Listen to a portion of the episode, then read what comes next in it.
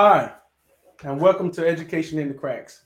My name is Dr. Peter Ely, I'm professor of mathematics education at Fayetteville State University, and I'm your host of um, Education in the Cracks.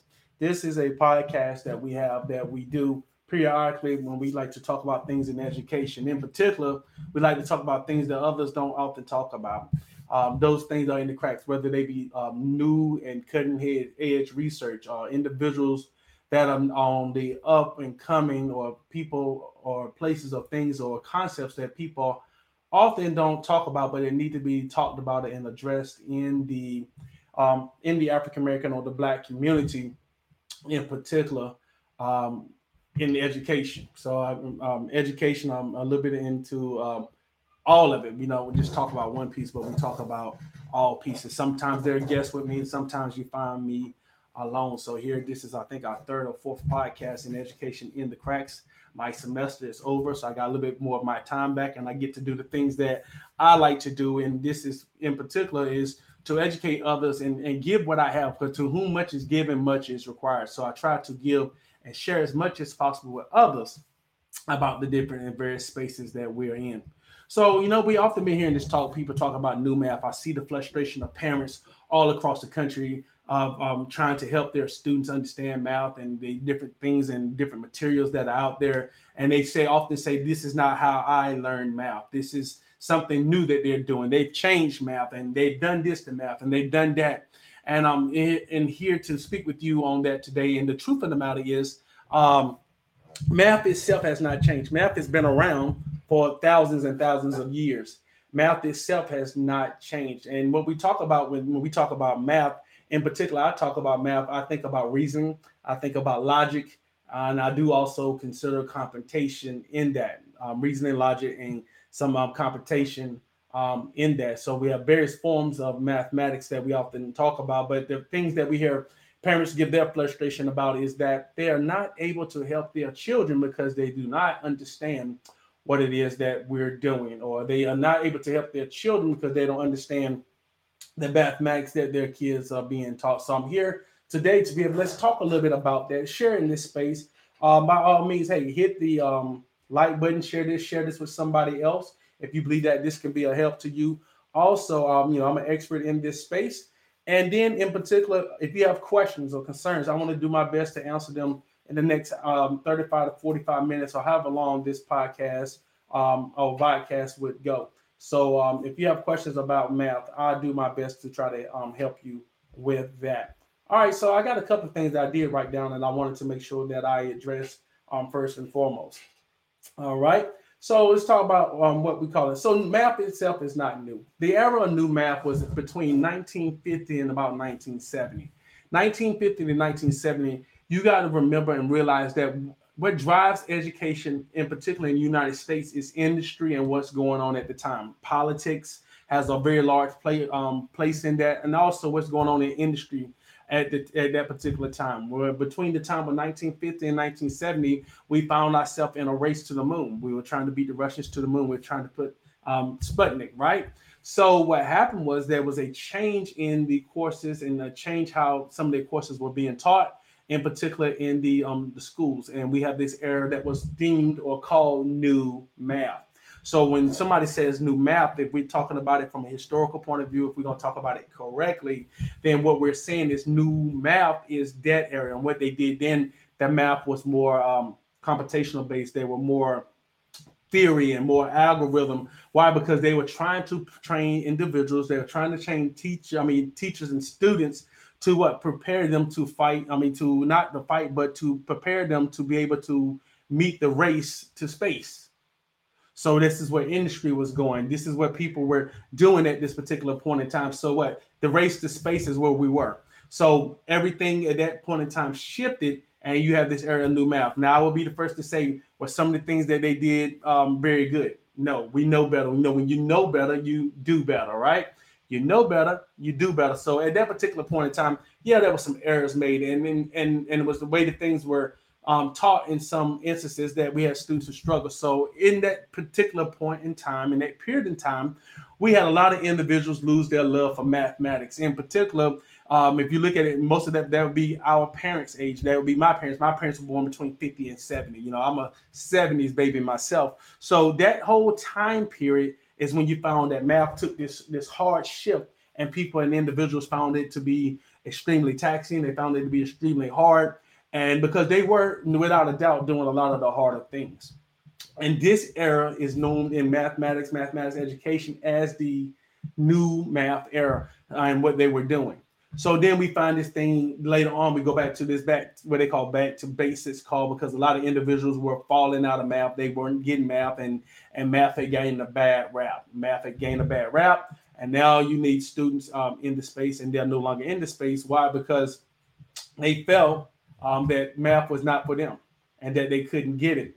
And I'm not one of those ones. I'm not a believer of that. I believe every individual can get math. Um, there's some things you have to do. There's some discipline you have to um, have. There's some things that you must exercise um, in that particular space, and you can develop um, in time. You know, it's not a race. You know, and um, we'll talk a little bit about that and how do we get to this point of this people just flying through to get stuff. All right. So, so now we move from the new math. So there's no such thing as um, the new math is not what we're talking today. So what we're I'm talking to today is this era of now where we um, doing what we call conceptual understanding um, of the, the different concepts that the students are getting. So now, you know, I know there was a video that's going around and I've seen it a bunch of times. I've been seeing it a bunch of times, and people ask me, This is new math. Why does it take the students so long to do this versus this? Why are they spending so much time doing that? Why can they just get to the answer right here, right here, right here, right here? Well, the truth of the matter is, a lot of us that are now, you know, in their adult space, in that we have our children who are coming through school or those who are having children, we spend a lot more time memorizing facts than we did actually understanding. Yeah, let's be honest here. I remember the days when I was in uh, sixth grade and fifth grade that we just wrote the timetables over and over, and they were told that you have to memorize all these timetables, and when you memorize them, then you'll do it faster. And believe it or not, we thought we were doing math. Why? Because we were told that we were doing math, that this competition, when the truth of the matter is, we really were not competing anything. We were just recalling mm-hmm. through rote memorization. We were just recalling things that we had learned. So it would be the same as if you were learning definitions, you know, in a in a book, you know, you were just recalling the same things over and over and over again. So if they said five times five, you knew it was 25. If they said five times four, you knew it was 20. They said five times three, you knew it was 15. Did you do any calculation on that? No, you didn't. Think about that for a moment. You did not do any calculation on that. What you did was you just went in out, you memorized it, because you memorized it, somebody told you that you knew it, and now that you feel like you knew it, then you went on. Well, what happens in time, we see a thing that happens in time is that as individuals go on, I me included, I forget some of these things. You forget some of these things. These things that we thought was second nature to us, if you don't use it, you lose it. Mm-hmm. So what will happen is in, in, time is that if you're not using these things on a constant basis, some of them you you forget them. Okay and and and that's human. To forget is human, right? We we all forget things from time to time. All right. So, no, was it was it fast? Yes. Was it efficient? Yes. But did it build scientists? Did it build our students to the build us as individuals that we understood math in a way that if we forgot certain things that we'd be able to recall them? No. The truth of the matter is, you know, I did not learn that you know that math was an alternate. I mean that you could take addition to do you know the multiplication to very very later on in my mathematics career because I was not taught that. I was taught remember these multiplication tables, and if you got that, you're gonna do well in math. There was no reasoning involved in that. Mm-mm. There was no thought process involved in that. It was just did I recall what I wrote down? Are y'all with me? Okay. So now if you get to that point in time, like I said, now you get to a point in time that you forget this stuff. How do you do it? And we find individuals now who struggle in math, or math is not their favorite subject, because what you're doing is you put yourself in a bad position in the sense that, or you was put in a bad position in the sense that what you're doing is now you're trying to recall information and not actually um, think about things. So let's say, for instance, right now, if I forgot what five times three was, because I have a conceptual understanding of what multiplication is and how it works, I understand that I can take the number three and add it five times, or I can take the or I can take take the number three, add it um five times, or I can take the number five and add it what three times. It's a concept. So no matter what number that you give me to multiply, even if I forgot it, I'm able to do what? I'm able to derive and work to the answer. Okay. Does this take longer? Absolutely. Right? Does it take longer to do this? Yes. But am I ever without my answer? No. So what we have to ask ourselves is are we really asking ourselves, is this a matter of us getting the answer fast or us actually knowing how to do something? Is, it about getting the answer um, efficiently, really, really fast, or do I understand why I have it? Because if I understand why I have this answer, what I see is that these this concept may apply to different other, I mean, other things throughout my learning, um, um, my learning trajectory, right? Okay, so learning from a conceptual understanding point of view does take more time. However, what it does do is, is opens you up to be able to do so many other things, and it does not stifle creativity. And we look, you know, the United States is in the position that it's in. Why? Because we've been for years we have been the most innovative place on the planet. You know, we have so many inventors and things that we do here that was innovative, and and those innovations is what drove the United States. It drives our economy even to this day. When we lose our innovation, then what what happens is now we become stagnant as a country and now we stop being producers and we end up being consumers. Now if you look at it right now a lot of us what we consume we really don't produce much of anything. You know you go to the grocery store you go buy your meats. You don't have a cow anymore. You don't go outside. You don't grow it out the yard. You go out there and you buy it from walmart or wherever the case may be. So now you're in a place that what you're not a producer anymore, that you're a consumer. And at some point, if you keep consuming, consuming, consuming, then you do not become a producer of anything. And if you're not producing anything, then how are you generating? Are you with what you see what I'm saying to you? So this math allows us to do that. So we're teaching math now with what? A conceptual understanding. And what a conceptual understanding says is simply this there are some rules that are in place. Okay. There's some laws or some algorithms that are in place. And w- what you're saying is, is that you can do this problem anyway, long as you don't break the rules. I often talk about it to people like this that you're on the road.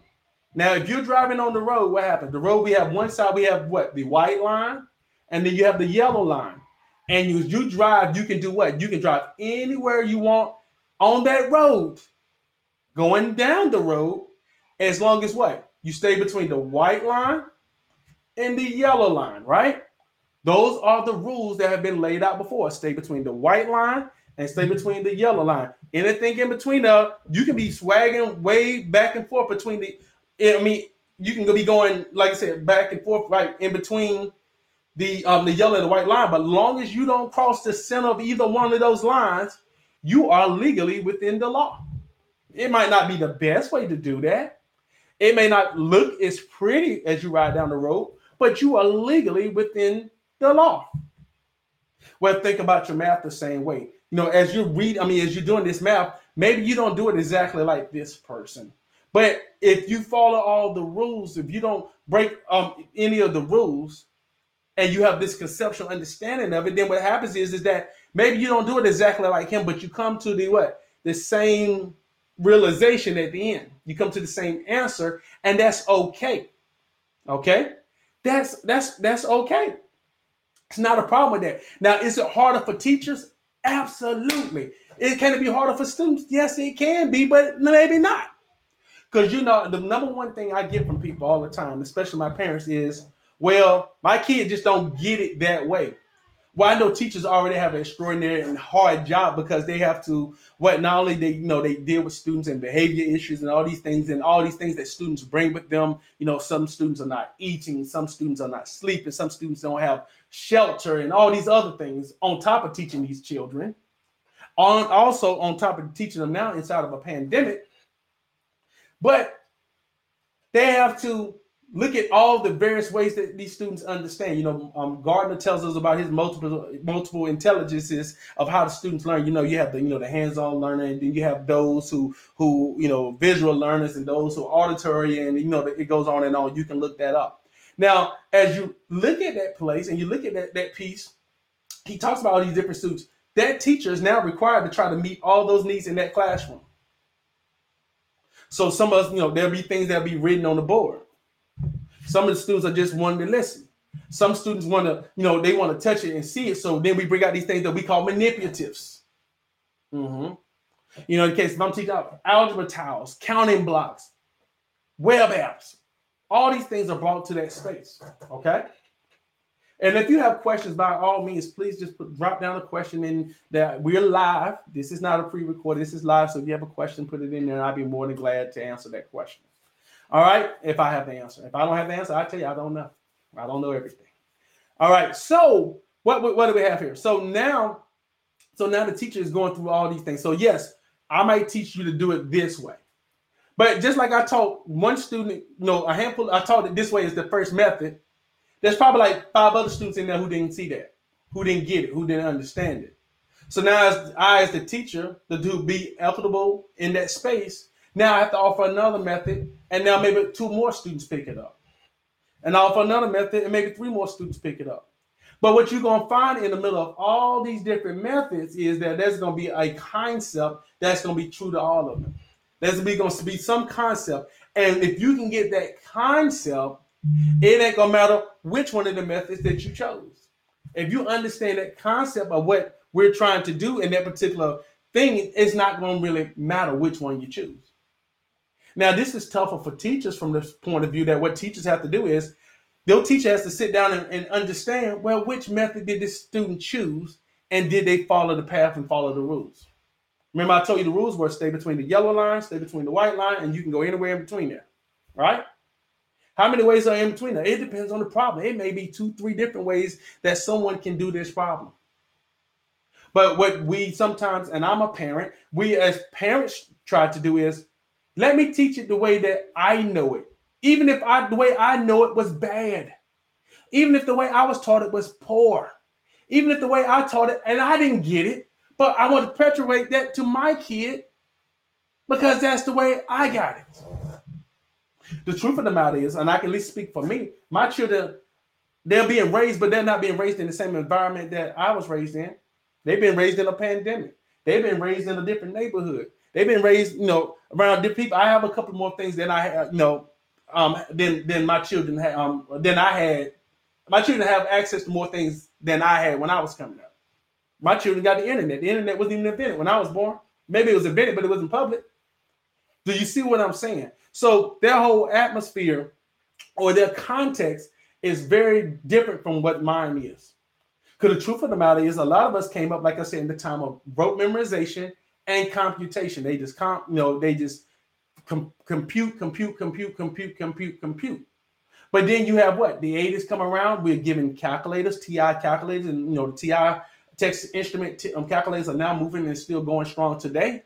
Then we also get into space that we come into what the personal computer.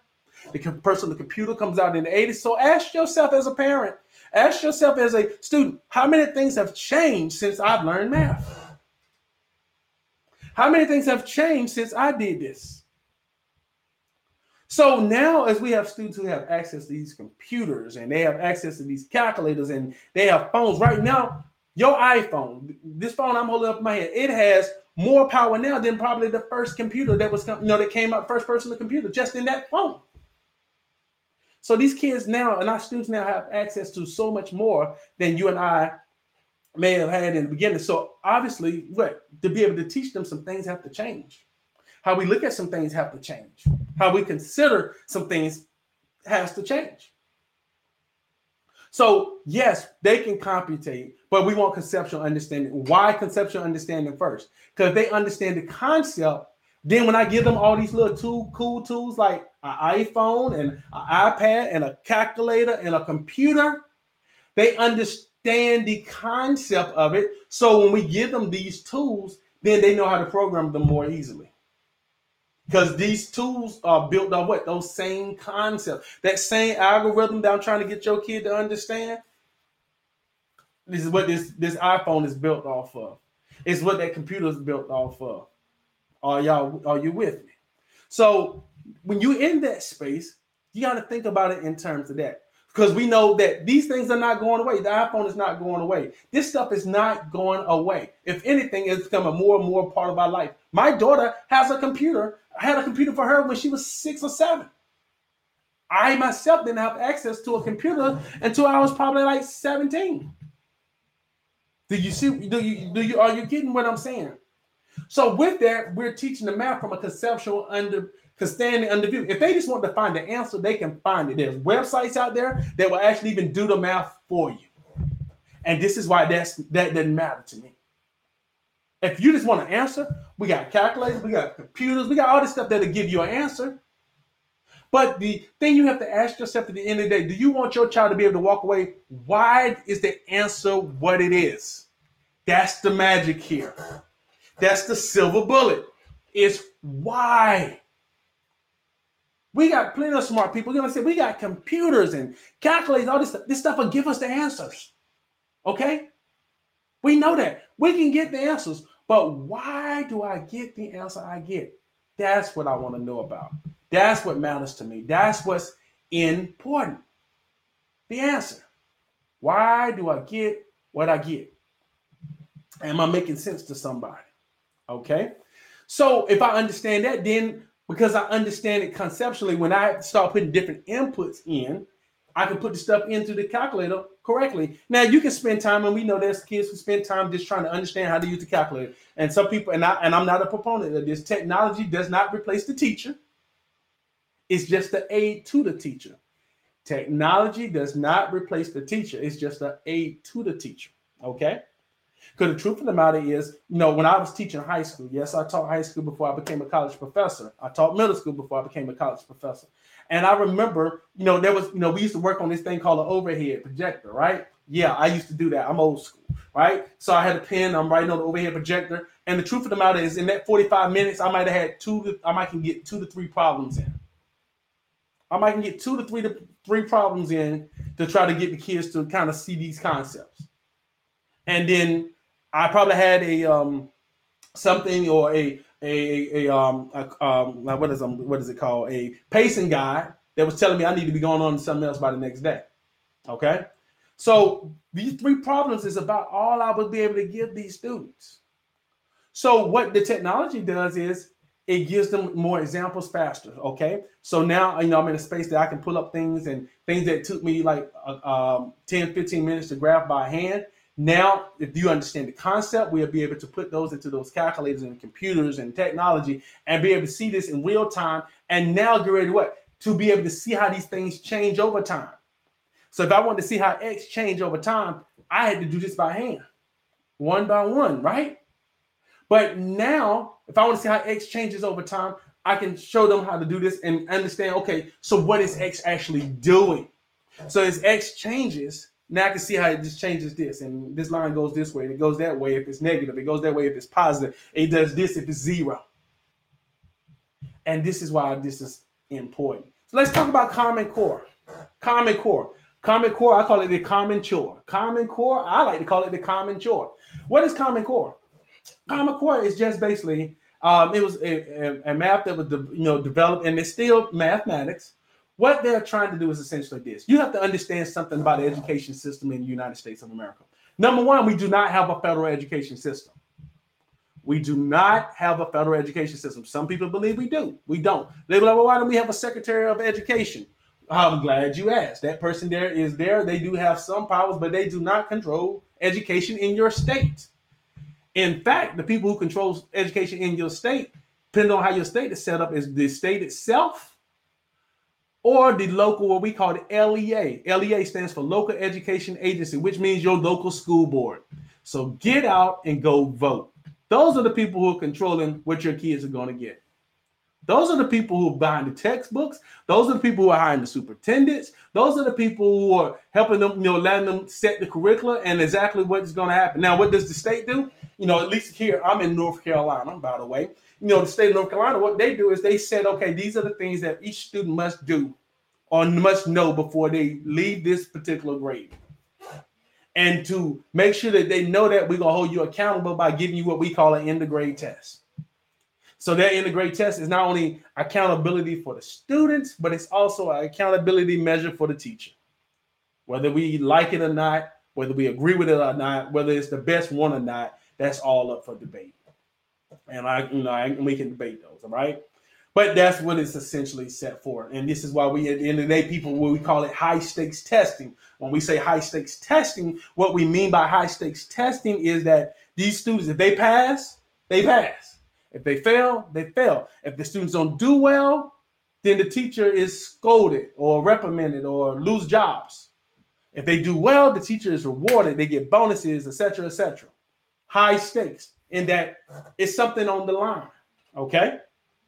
So with common, so with common core, now to help you understand, that's how the states are set up. So the states give you, okay, you have these guidelines, and then they give the local education agencies the power to make the decisions that they need to make, which they believe works for their area. So you think about it, you know, we as Americans, we don't like being told what to do. And people in your county and your state, your state don't like being told what to do. People in your county don't like being told what to do. And people inside the little small cities in your state, your county and your state don't like being told what to do. So they each have what their own strong arm of power, which is the local education board. Very, very powerful situation. I know we, we fuss about presidents and all this stuff. We need to be looking at that thing. That's where the power lies. All right. So this is how you get there. So what happens is you have the local whoever, the local popular guy, and people vote for him, and maybe he owns a business in town. He owns a little stop um, gas station on the corner, and he believes that everybody should learn how to pump gas. And he runs for um, school board. He wins, and he gets in there, and what does he do? He changes the curriculum so that everybody pumps gas. He's on the school board. You have elected him to make the decisions for you. Because mm-hmm. you say that you believe whatever he believes, or you believe he's going to do right by you. So he gets up there and changes everything to set that. Now, you as a parent, maybe you don't like that, but that's how that got there. That's why it's important that you vote in, you vote in these local elections.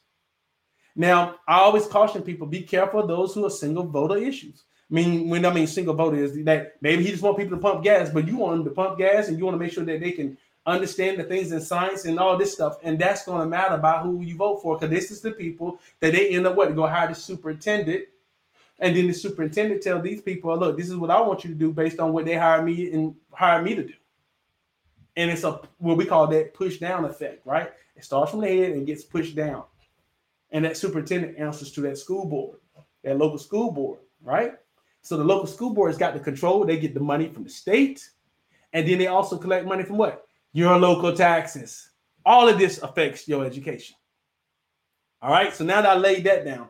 So what happens in, and I'm in Greensboro, North Carolina. So what what was discovered, what needs to be learned in Greensboro, North Carolina, may not be the same thing that needs to be known in Fayetteville, North Carolina.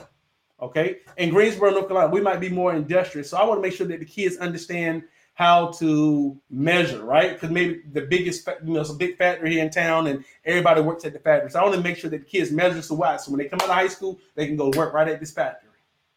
Okay, so I need to make sure they know that. While in Fayetteville, they are harvesting peanuts.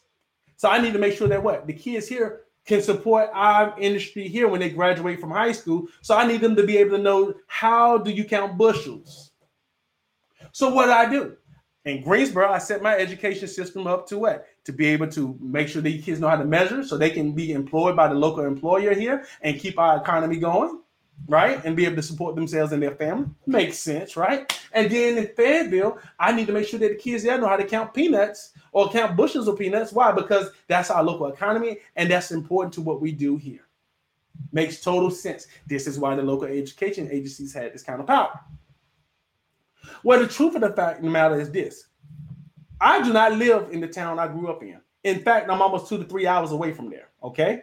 And chances are, if you think about it yourself, you're not in the towns that you grew up in. People now are much, much more mobile. You could have grew up in North Carolina like myself, and some of you live in California, New Mexico, Hawaii, San Diego, I mean, um, South Dakota, Minnesota, wherever the case may be. Well, the problem with that is your education was based where? Of your, you being in North Carolina. Because if you think about it back in the day, in the 1800s, early 1900s, people did not leave outside of their county walls for the most part. People did not travel like that. Why? We didn't have the means. You know, airplanes were around and we won't ride around on jets and all this other kind of stuff like that, right? So most people did not leave their area. You stayed in the county walls. You were born in the county. You was educated in the county. You died in the county. That's not the case now. We have people. Let's say I be here in Greensboro today. It can be in Japan, Okinawa tomorrow. I mean, in a couple hours. Do you see what I'm saying? So now this skill set that was I learned here served me well for where I was in Greensboro, but it doesn't serve me as well being in Santa Monica, California, or Mission Mission Valley in San Diego. Do you, do you see? Do, I mean, and you know, do you see what I'm saying? So, because of that, this concept of Common Core. So, what the Common Core is simply saying is this. Because let me back up one step. So, like, if you had a kid right now who, let's say, for instance, if you was a parent, maybe you was a military parent, right? And you got into, well, no, we don't say military. You say, for instance, you here and you're working at this plant and your job picks up and it goes to Ohio. All right. So in North Carolina, you were learning, your kid was in the third grade and they were learning this. Say, for instance, they were learning about A. And you pick up and you move to Ohio because you're following your job. And you get to Ohio and you find out the kids there are learning about D. Your kid was learning A, your kid, their kids on D. What's happening? You're behind. Not that your kid is not smart, not that your kid is not been doing your kid only could do what they were being given, right? Get that, understand that. So since your kid can only do what they were given, it's not their fault. Then they get to Ohio that they two two or three levels ahead of them. So now you got a situation. Your kid walks in the door last. Your kid comes in behind. So now you as a parent, you have to make a decision, or as a person, or you have to make a decision. How do I get my kid caught up? The truth of the matter, the only way they're gonna get caught up is that what you have this one group stopping, and the other group had to work twice as hard. And we already know that this, you know, this was hard, right? You know, the kids were struggling with understanding this, or they didn't like it for whatever reasons. Um, you know, as parents pass their, you know, their phobias down to their children, right? I didn't do good. You know what I mean by passing the phobia, like this. Well, you know what? I, and I've heard this from parents before. Say, well, I didn't do good in math, Mr. Ely or Dr. Ely. I didn't, I didn't do good in math, and I know Johnny he gonna struggle in math too. And you know, so if he just gets a C you know, I'd be real appreciative. Or if he gets a C, I think, you know, we'll be doing good and we'll be happy with that. And what this parent just did is just told their child that it was okay to be mediocre. You just told this child it was okay for them to be mediocre. Why? Because you didn't get it. So you didn't have any expectations that they were going to be able to get it and do better than you. Every generation we want to get better, right? So now this kid has this low expectation of I don't have to do any more than this because this is the only le- their level of expectation in my house. This is the level of expectation where I'm at. So if I meet that level of expectation, I am good. Am I making sense to you? So I am good. So therefore, what? I do not have to go any further because I am good. All right. So now, with that being being said, here comes the common core. So the Common Core comes in to do what? The Common Core, they got together and they said, okay, what are things that if a kid was in Georgia and they moved to Texas, or the kid was in Texas and they moved to South Dakota, we want them to kind of pretty much be on the same level. No, we're not exactly going to be all on the same level, but we want to kind of be on, you know, in the neighborhood. Does that make sense? Okay. So that's where the whole concept of this common core came from is that, okay, here's the core values. These are all things that we value. Okay. And since we value these things, we think every student should know these. And, you know, and as they progress through the education, they should, you know, be at this area. So give or take, you ain't gonna have a kid who is um, that far behind. Am I making sense? So think about it. We are some very, very mobile. So, man, I got a job in Texas. My kids are here in the, the school system in North Carolina. I go down to Texas. I want to know that my kid is pretty much maybe a week within two weeks, give or take, three weeks maybe, either ahead of that group, behind that group, or right there with that group. And then they go right into the school system because it's already gonna be hard enough for us moving and all these, you know, them dealing with that piece. All that's gonna be tough as it is. Okay. So now that we move and all this, boom, they run right into that situation and we're good to go. That's what the goal of the Common Core was. But like anything, it's the United States, right? And with that comes this thing called politics. And with politics comes control, and with control comes money and power. Okay. All right. So it's about control, baby. It always is. So now they get to the point, all right? People feeling like you're gonna come in now. This is gonna one or two things. Let me step back up. Number one, this is gonna take some control from us. I'm not gonna be able to count peanuts over here no more. Even though Fayetteville doesn't do peanuts no more, right? And I'm not gonna be able to work in this industry no more. Even though that factory is now gone in Greensboro now, I still want to teach that. Why? Because that gives me my local control, right? It makes me feel good about it. I'm making a difference here. I'm gonna train the next person to run my gas station, right? Do you see? What, do you see what I'm saying? So this sense of control. It's not about what's best for the student. It's about what's best for me right now and my ego in my area and my handful of people who voted for me. Because the truth of the matter is, a lot of people don't even go vote. Do y'all go look at those those school board races? You know, you have a city of hundred thousand people, and it'd be like two thousand votes. See what I'm see what I'm saying? And then we want to complain about it. Why? Because you ain't got out and you hadn't voted. So if you don't vote, it's like you ain't on the books. I mean, you ain't got nothing to say. So this is what the the, the, the common core part was set up. But now, like I said, it, it messes with what? It messes with the control there. Also, the other fear of that is what? That is that they are going to create a federal education system. You know, these are fear people have. Okay, and we have this common core and we all on this thing, we all there together, is this not setting us up for a, a common um a federal system? People are leery of the federal government. We already know. We've seen this. You know, people play on this this um this nerve or this thing of people insuring this before, right? This is nothing new to us. Yes. So with that being said, then you know there's that play on that. You know whether they're gonna take it over. You know, and the thing is, does the government have power? Yes, they have power only through suggestion, recommendation, and influence. That's their power when it comes to education. Education is a state's issue. They have it through, you know, they make recommendations through what? Their power of influence. Their influence is what? Through their money and their politics. So let's say, for instance, like I want to, I come up with a thing, and I'm the Secretary of Education. I want everybody to go how to learn um, horseback ride. So what I do is then there are some schools in some states that are struggling that need resources. They do not have money. They have students, you know, um, with special needs and all kinds of stuff. They do not have resources. So what do we do? We ask them, okay, I need resources. Um, how do I get them? And here's this program to say, if you teach your kids how to horseback ride, you can have this three million dollars. But you see how you suggest this? If you go teach your kids how to horseback ride, you can have this three million dollars.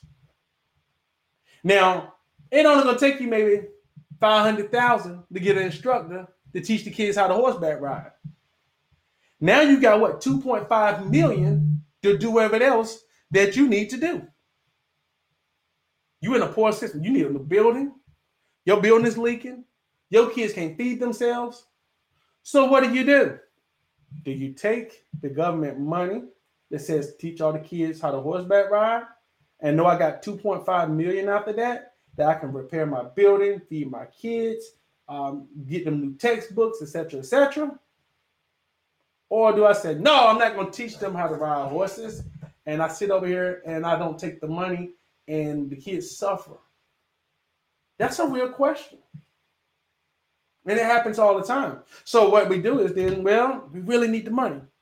All right, so we're gonna make all the kids learn how to horseback ride. So all the kids learn how to horseback ride, and I give them the horseback riding, and whoever's you know put the money up for the horseback riding, they ecstatic. They got what they wanted. They used their money, their power, and their influence to get it. Whether it was a good thing or not, who cares? But what they did do is now they got this implemented because they used their money and they use the power and they use their influence. Okay, so now this is what moving the needle. So this is how things go. So was there special monies out there to say, okay, if you implement Common Core, we'll give you this, we'll give you this? Yes. And this is true for a lot of things, just not particular in education. This goes across the gamut in education. Because if you know the truth of the matter is, okay, if I implement this money here, I mean, if we if we implement this, then they got to test them. If they got to test them, who's making the test? Ooh. So if I'm making the test, somebody got to be paid to make the test. Somebody's got to be paid to deliver the test. Somebody's got to grade the test. Do y'all see what I'm saying? Okay. Now that the test got to be graded, now I got to give it back. And now what? Somebody's sitting out there saying, well, let me make up some study guides for the test. And then things start to become about what? The test and not that concept that we are trying to do. Because now we're just trying to what? Trying to pass the test.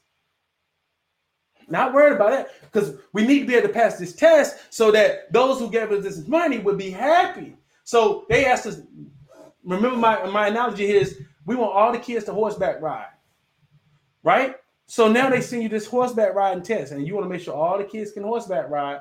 But as a result of that, you also got all this other money that now you can use to be able to support your facilities and be able to support kids who don't have and all these kind of things. And this is how you get into this stuff.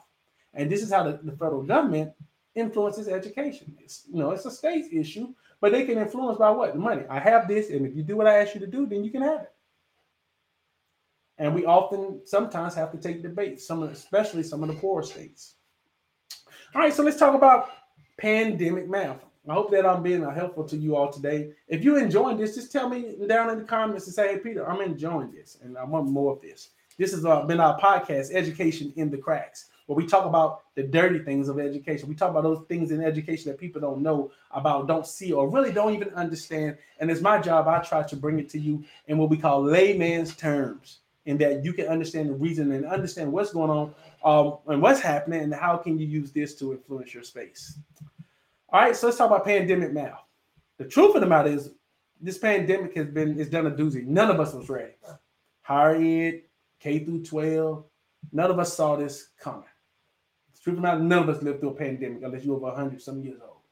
Okay and we didn't know this was coming. So now everything we move everything to remote learning or online learning, or you know, there's a difference between remote learning and online learning. But we've pulled everything to that space, and now as we pull everything to that space, some things are happening.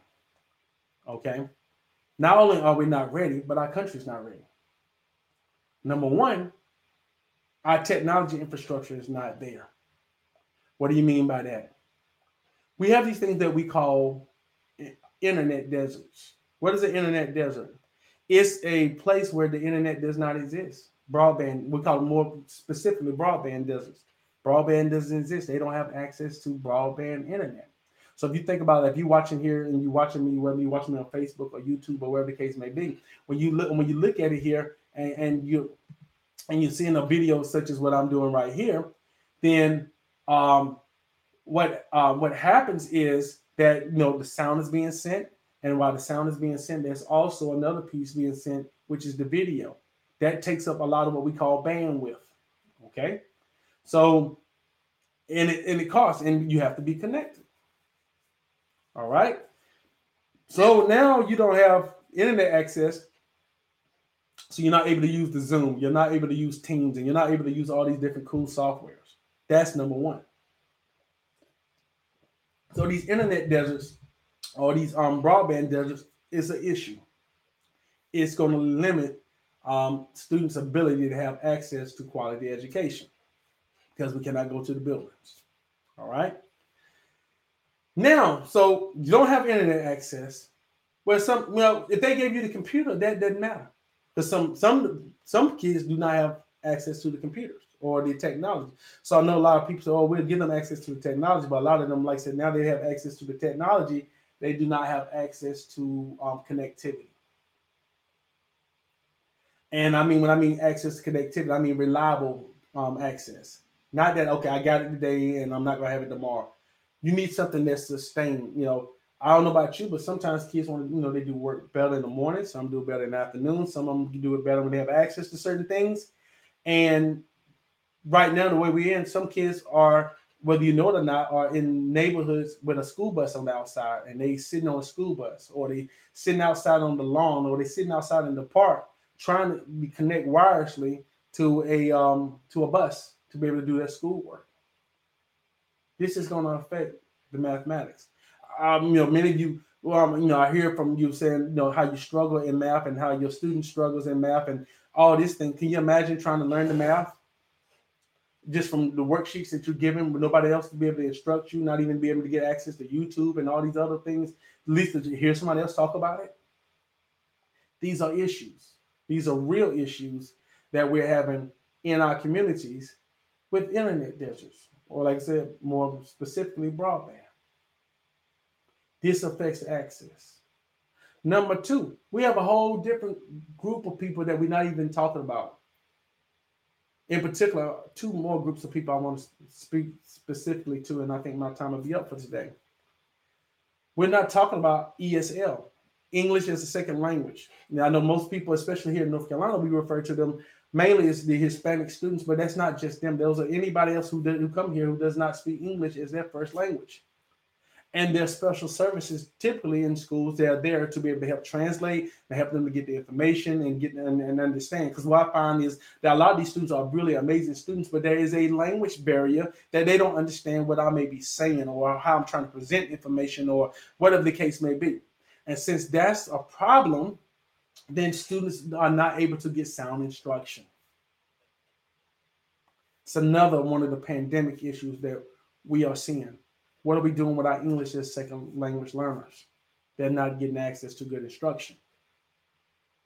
Then, last but not least, we also have students who have special needs. These are students who fall on the autism spectrum. These are students who who have um, learning disabilities. Students who are physically, you know, some of them physically handicapped, some of them mentally handicapped, some of them, all these different areas. These students are entitled to a sound education also.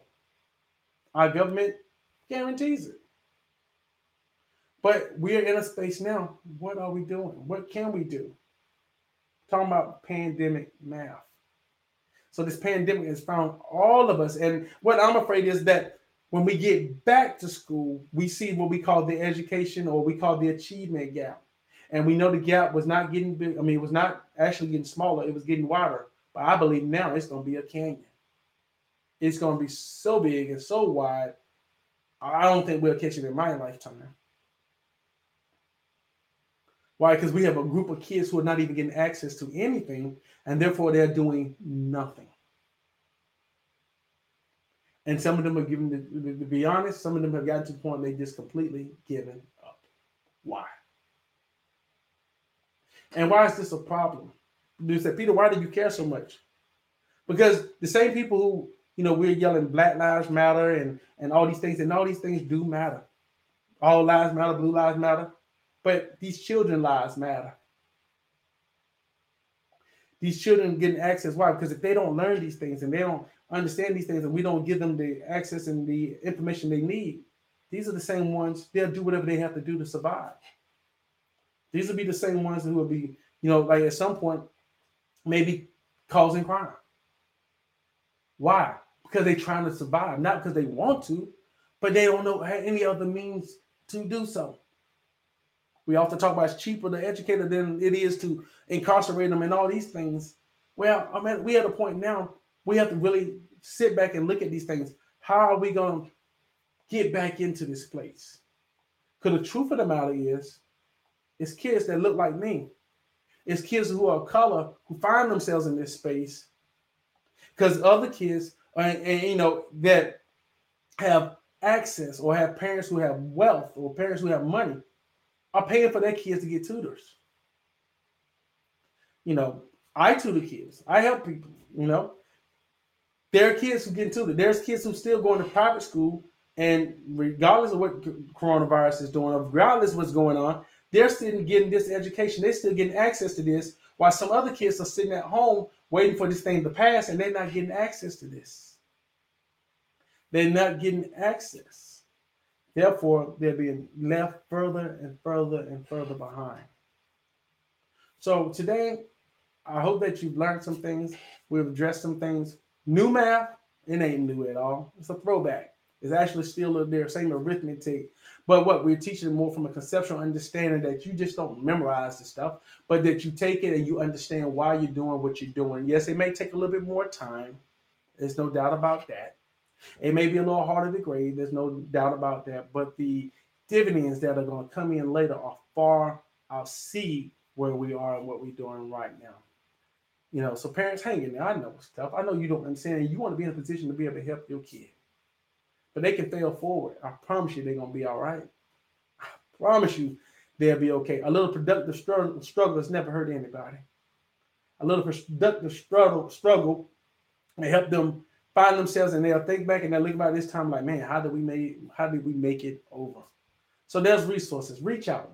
Hey, I'm available. Tweet me at Dr. Peter Ely. Um, I'd be more than glad to point you in direction and, and, send you out to resources and things and others that may be able to help you. And in this point in time, hang in there. Hang in there. Um, it's going to build, like, yes, one of my colleagues said, it's going to build character. You're right, it's going to build character. And it also builds what? Perseverance. Right? Do you know, do you not remember that time when you finally figured that thing out? When you finally got that problem, when it finally made sense to you? Do you remember that time? And when you got it, nobody could tell you anything different. Nobody could tell you anything different about it. And when you had it, you had it, and you were so glad you had it, you made sure that everybody else around you knew that you had it. And this is what I'm telling you today. So New math, the pandemic, Common Core. Let let's reconsider because these things, the context of the situation is so much different from when you were in school, and we're not talking about just memorize. Because now our kids, what they program computers in first and second and third grade now, and some of us didn't even look at a computer and and even know what a computer was. To some of us, us was in adult in adulthood, and it, so reach out Ask for help, ask for resources, reach out to your local university, reach out to those local professors, find out what's out there. Be willing to invest in your kid. All right. So you all take care. Uh, thank you. I hope that you found this to um, be helpful to you. Share this with somebody else. You can go to our website, www.educationinthecracks.com. You can also find our podcast. is in the Apple um, podcast store and educationinthecracks.com. You see the logo there. I uh, thank you for listening. Um, God bless you all. You take care and hang in there. That what this is not going to last for forever, but it's going to help you get to the next level and be able to help your student. Take care. Bye bye.